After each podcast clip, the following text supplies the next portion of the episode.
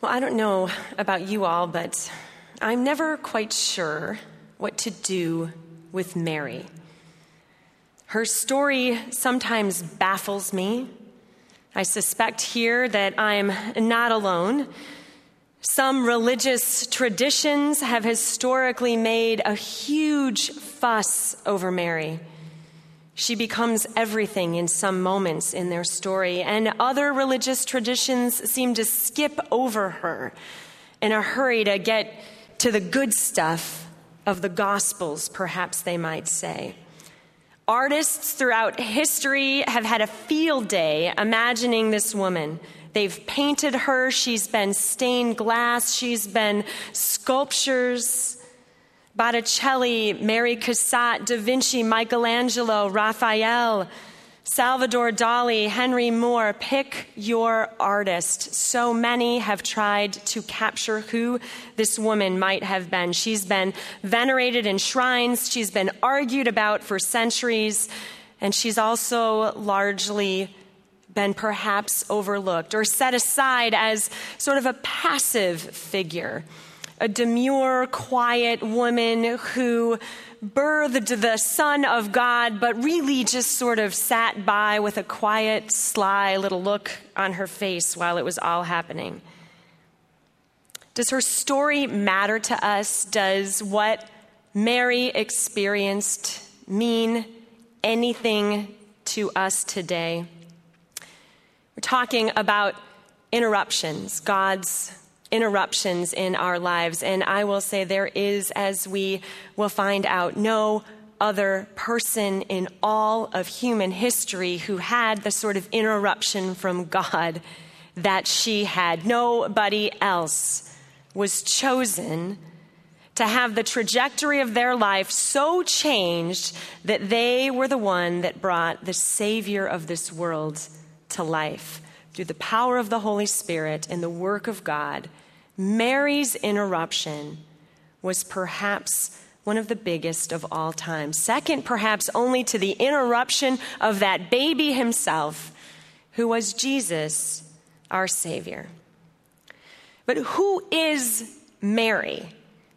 Who was she at that time in history? And what is so interesting about her story? I also find myself during the Christmas season both excited to return to these old stories, the treasured ones we've preached about and talked about for centuries. And then on occasion, I find myself going, oh, we've heard that one before, right? Mary, Joseph, the manger, the wise men. Yeah, we know, we know, right?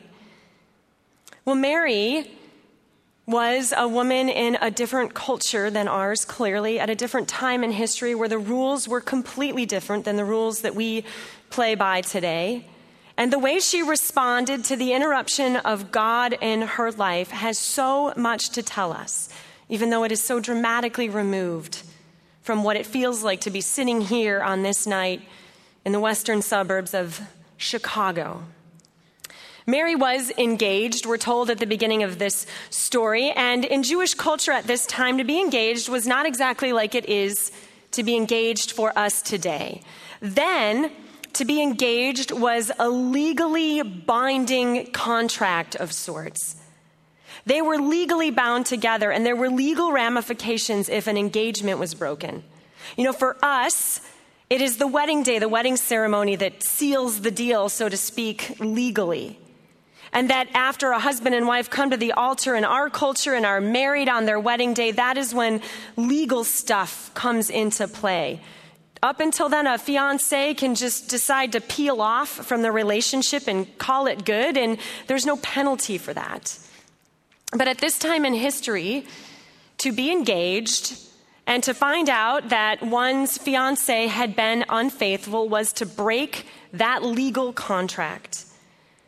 And Mary was probably thirteen to sixteen years old at the time this story happened. This is the age at which young women would get married back in that culture. And most scholars agree she was probably closer to thirteen or fourteen than she was to sixteen.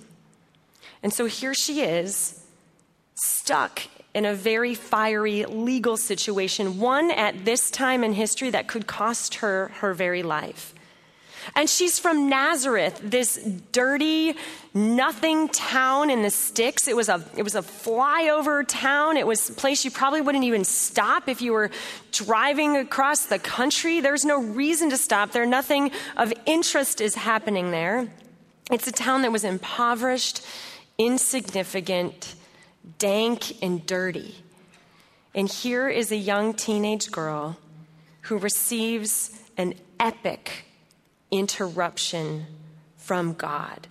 And we're told in verse twenty-eight that the angel of the Lord says this to her: "Greetings, you who are highly favored.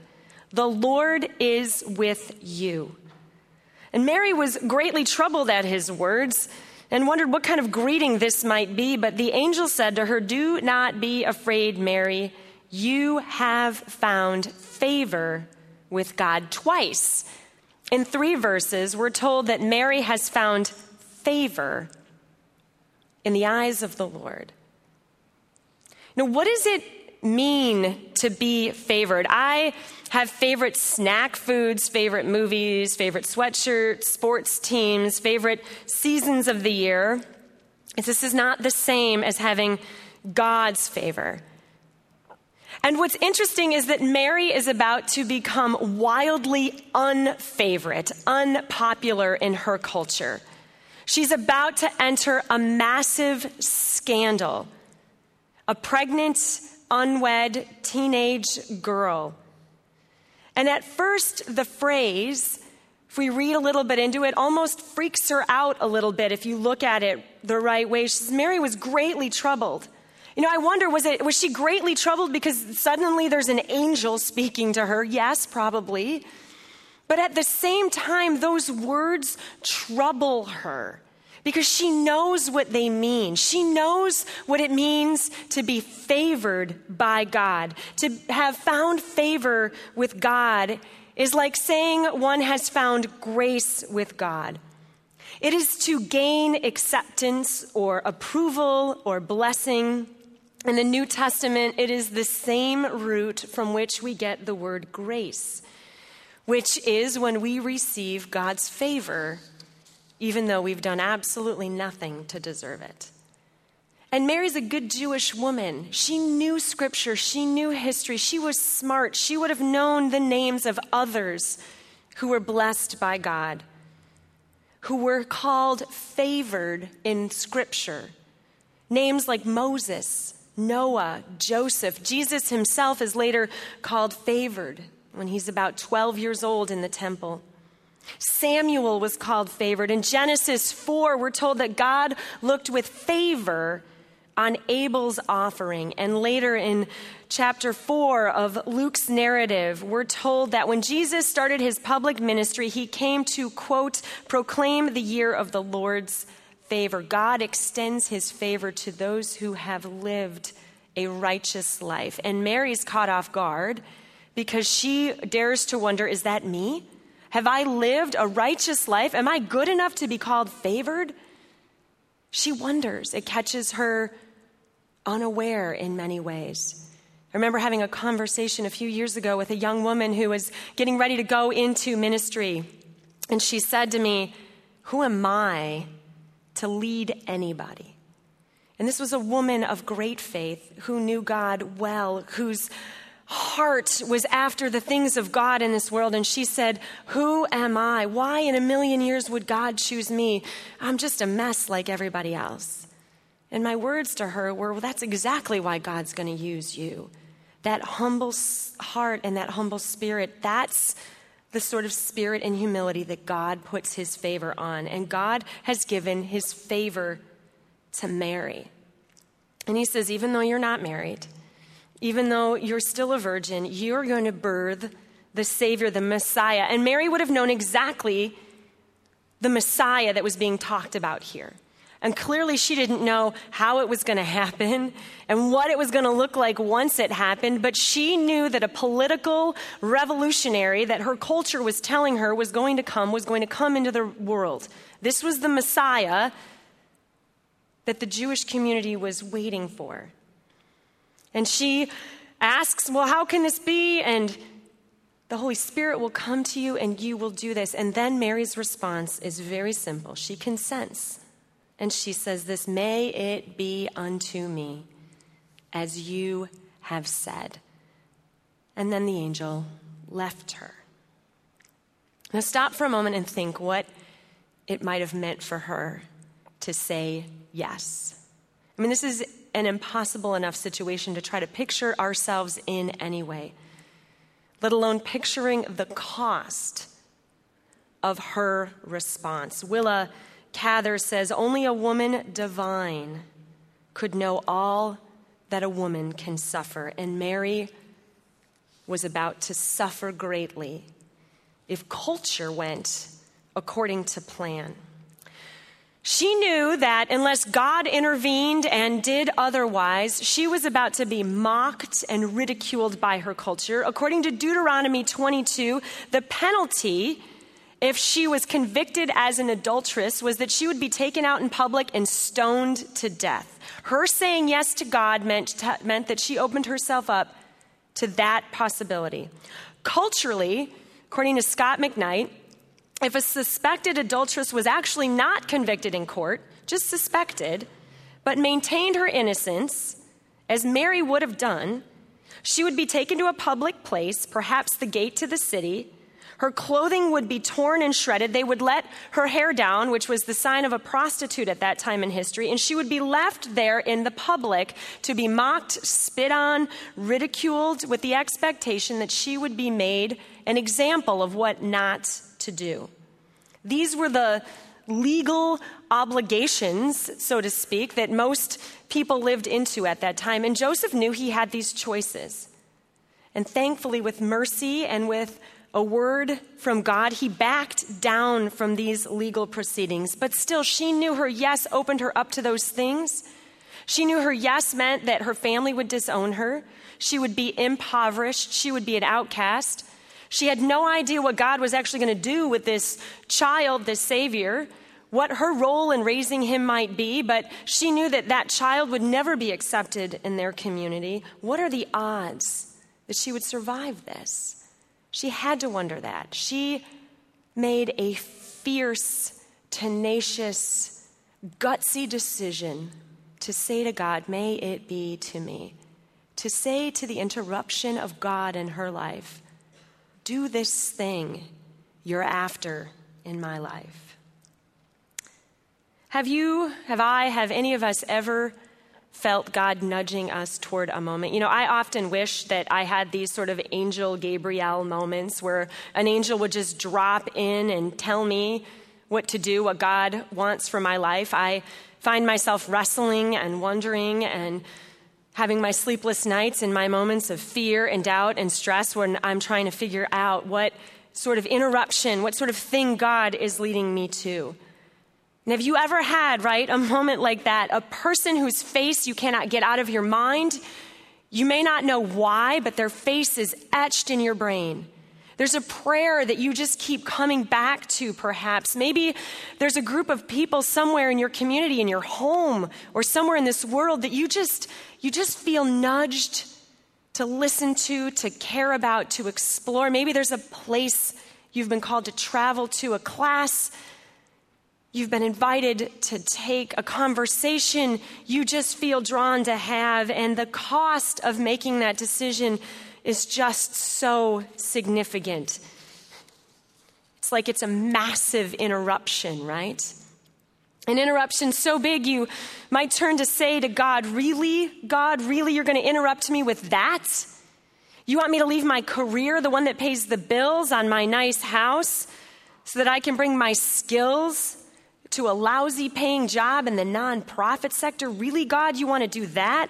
Really, God, you want me to skip a year or maybe all of college to go do relief and development work somewhere? Really, God, you want my family to downsize, to move out of our affluent community into an impoverished one so that we can start to truly understand what community and justice look like? Really, God, you want me to end that relationship with that guy or gal, the one that's so comfortable where all my friends and all of us are connected, It doesn't bring any life or hope to anything. You really want me to end that? Because then my friendship circles get upset and my family gets upset. Really, God? Because you have no idea how it would be if you interrupted my life and took away my vices or my addictions. You have no idea how much I need them. Really, God, you have no idea how embarrassing it would be for me at work to speak truth and to call out goodness and to commend what is, condemn what is wrong. Really, God, you have no idea what it would be like for those things to interrupt our lives. Philip Yancey says that often a work of God comes with two edges, great joy and great pain. And in that matter-of-fact response, Mary embraced both. She was the first person to accept Jesus on his own terms, regardless of the personal cost. Mary allowed God to interrupt her life so that the good and the beautiful could be birthed out of the pain and hardship of her decision. What made her consent? What made her say yes? I always wish there was more of the story here. Did they banter back and forth a little bit? Did she ask any more questions than what we see here? I surely she was terrified. She had to wonder. Jerusha Mayston Neal says, I know why Mary's afraid. It's not that the angel isn't coming. It's that he's already there. Right here in this quiet space, waiting for an answer. How does it feel to know God is waiting for an answer from us? Mary was a good Jewish woman. She was smart. I happen to think she was probably brilliant. She knew exactly what the scripture said. She knew the story that they had been waiting for. She knew the story of her people, God's people, and the way God took care of his people, in particular the women in her history, Tamar, Rahab, Ruth, Bathsheba. She knew the God who led the Israelites out of slavery. She knew the God who parted the waters of the Red Sea, the God of mercy, the God of justice, and the God of hope. She knew this God. And while her situation was dire, she worshiped a God who was anything but dire, and who would give her comfort and hope even in the midst of darkness. To say yes to God's interruption is not to say yes to an easy life. It's actually often quite the opposite. And Mary's life did not get much easier after she said yes to this, because she followed this man and loved her Savior, and she watched her Savior and her son strung up on a cross and beaten to death for loving and being the Son of God. To say yes to God is often the most challenging thing that comes into our lives. But Mary said yes because she knew that God was faithful and could be trusted, and the God of Scripture would never, never, ever call us to anything that he wasn't willing to bring us through, and that it would be hard, but that justice and hope and peace and mercy and salvation and joy would be the end result. And after she said yes, we reach a portion of Scripture where she breaks into song. You know, I wondered, you know, did she get some sort of note from God, like, go home and hang out for a couple months, I'll, I'll check on you then, you know, like what, what's the response after this scene, right? And in Luke forty-six through fifty-five, we, we see the response. It's a famous song. It's scripture. It is sung in hymns. It's sung this time of year. And at times, to be honest, it's skipped over, getting ready for the wise men and the rest of the story. But this is a song of strength. And it's the second time that Mary puts her very life on the line, because what she talks about in this song is basically a revolution. This is Mary's Magnificat, a song considered so controversial that in the eighties in Guatemala, it was banned. It wasn't allowed to be sung in that country, for there was fear that those in poverty would rise up and overthrow the government at the very words of this song. The person that Mary is talking about in this song is King Herod. She's giving her glory and joy to Jesus, to God, I should say. But she's talking about the overthrow of Herod, who is the merciless, ruthless, malevolent ruler at the time. A man who had his own family members killed to achieve his end. A man who, at the mere suggestion that a child was born who could rival his throne later, has all the children in his kingdom under age two murdered, just so that there's no rival to his throne. A man who was brutal and who would do anything he could to keep his subjects in order, in poverty, pushed down and under his feet. And Mary gets news that she is going to carry the Messiah, the one to overthrow injustice once and for all. So for the second time, she puts her life on the line and sings this song. Scott McKnight says that in Mary's world, the Magnificat was then what "We Shall Overcome" might have been like for African Americans in this country in the sixties and seventies. It is a song of revolution, and this young girl is a revolutionary. So what about us, though, right? We're not revolutionaries, at least I know I'm not. And honestly, interruptions drive me bonkers. I have three children. I'm interrupted all day long. And I love them deeply, but I don't know about you, but any of you who've raised children or have been around children know how hard it is to do simple things like finish a phone call when there's a child who wants something from you. And I used to wait until they were down in the basement playing or across the street at the neighbors to just make a phone call. And with an uncanny sense of knowledge, it was like the minute I would dial the phone, they would be right there at my feet, tapping me on the leg. Mom, mom, mom, mom, mom, they needed something. And because I was already on the phone, I would do the mom thing. I would snap and point and go and make all the gestures of quieting them down so I could finish this important thing. How many of us gesture this way, right? In our souls, right?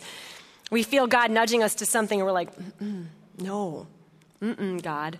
We want to do this, kind of look at him a little bit like, not now. I have too much to accomplish. Friends, we need to let God interrupt our lives. The greatest thing we can do is act on the movement of the Spirit in our lives. I ask you this week, go home and sit in some stillness and quiet, which is so hard to find at any time in our culture, and even more so this time. Drive home in silence if that's all you can manage. But who is on your heart? What action is in your mind? What thing is in your soul that is just giving you unrest? What thing is in you that, if followed, would lead to mercy and hope and justice and joy and all the good things of God? My family loves to ski. We're quite a bit obsessed with it, I dare say, and spent the better part of our life in ski communities on our vacations, watching my kids ski and um, watching other people try to learn how to ski, which sounds a little bit uh, grumpy, but it's very funny sometimes to watch people learning how to ski.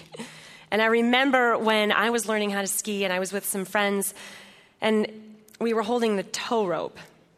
How many of you know what a tow rope is, right? Yeah. When you're skiing and you're learning, you're on these little tiny short hills, and they're not big enough to really put a whole ski lift on, so they just put this tow rope out there, this big cable that's on a, a pulley, and it just pulls people up it. And you just kind of stand there, and you grab onto this thing, and it jerks you, and you go forward, and you hope that you can get to the top so that you can kind of learn how to ski down. But a tow rope is sort of this merciless, awful thing. It's actually harder, I think, than skiing itself. And the catch with the tow rope is that you got to grab it and hold it, and if you fall off, there's really no way you're going to get able to stand back up because your skis get all twisted behind you, but your, your instinct, your human instinct is to hold on to this rope, and your skis get all mangled, and they usually pop off, and usually what happens is the rope moves so fast through people's hands, it rips their gloves, And then all the other people behind you start skiing over you. And everyone's laying there going, let go, let go. People are hollering at you, let go of the rope. And you're thinking, I cannot let go of this. This is my lifeline. This is what's going to get me to the top. Friends, when God is interrupting you, it's kind of like that. Like, let go of the rope. People are skiing over you. You're dragging your body up. Let go of the rope. Your face is bouncing along the ice. Let go. Tolkien, author of Lord of the Rings, talks a bit about letting go. If you haven't seen the movie, there's Frodo, who's the little hobbit who has this little ring that has the power to save the world. And he's got a special little task, which is to take the ring back to its rightful place. And it's the hardest, most awful thing he's ever done, and it looks like it's going to cost him his life. And there's this scene where he talks to Gandalf, the good wizard, who's helping him on his journey. And Frodo is lamenting how hard this journey has been, how hard he's clinging to the rope. And Frodo says, I wish the ring had never come to me, and I wish none of this had happened. And Gandalf says, so do all who live to see such times.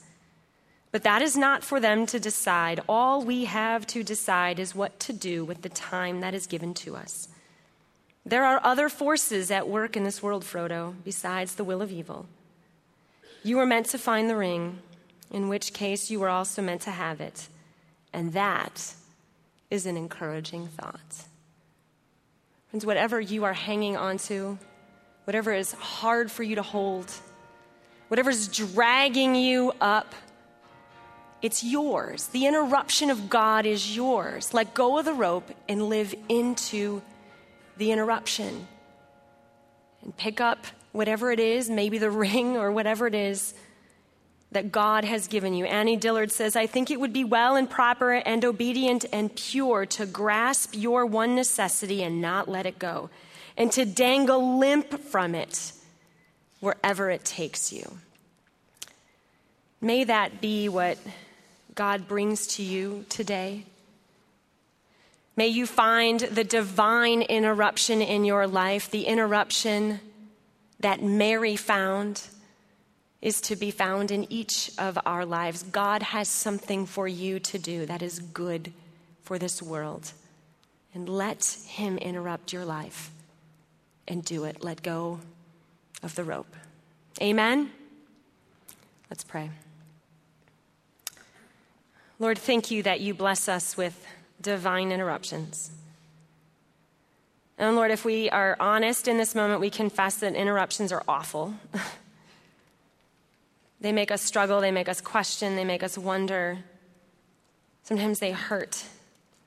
Sometimes they cause disruption. But Lord, when they lead to you, they are the only place that we want to be. So Lord, help us find our way to that. Help us find peace and quiet this week, a moment to ask what it is you want to do in our lives.